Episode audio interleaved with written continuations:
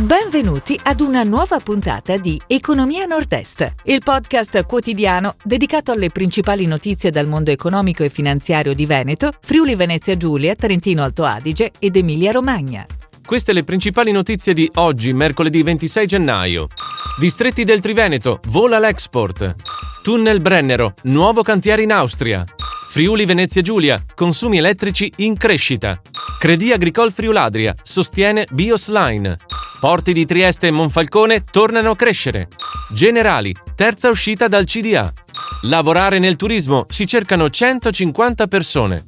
Distretti del Triveneto, vola l'export. Intesa San Paolo ha pubblicato i dati relativi al nord-est, superati i livelli pre-pandemia. A mostrare la maggior ripresa sono i distretti industriali del Friuli Venezia Giulia più 15,5%, seguiti da quelli trentini 5,7% e veneti più 3,4%. Spiccano quelli dei prodotti agricoli e alimentari, della plastica, della carta e delle biciclette e dei prodotti per la casa.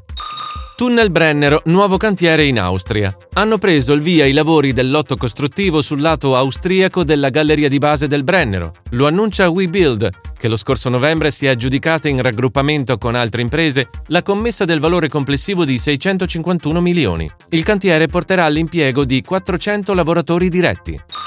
Friuli Venezia Giulia, consumi elettrici in crescita. Aumentano i consumi elettrici in regione. A dicembre, secondo le analisi di Terna, il dato è in crescita del 6,4% rispetto a dicembre 2020 e del 7,9% rispetto allo stesso mese del 2019. Nel periodo considerato, la domanda elettrica regionale è stata coperta da fonti di energia rinnovabile per il 23%. Credi Agricole Friuladria sostiene Biosline.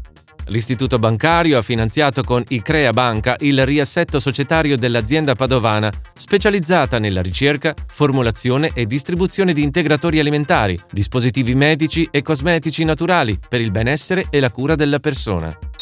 Porti di Trieste e Monfalcone tornano a crescere. I due scali nel 2021 dell'Adriatico del Nord hanno movimentato rispettivamente 55 e 3,2 milioni di tonnellate di merci. Un recupero incoraggiante sul 2020, anche se i volumi totali restano inferiori a quelli movimentati nel 2019.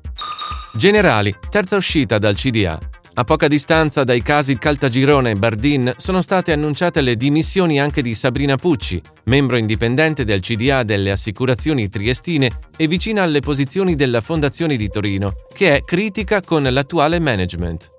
Lavorare nel turismo. Si cercano 150 persone. Human Company, gruppo toscano attivo nel ricettivo e ristorativo con tre camping in Veneto, cerca 150 lavoratori per le due strutture outdoor.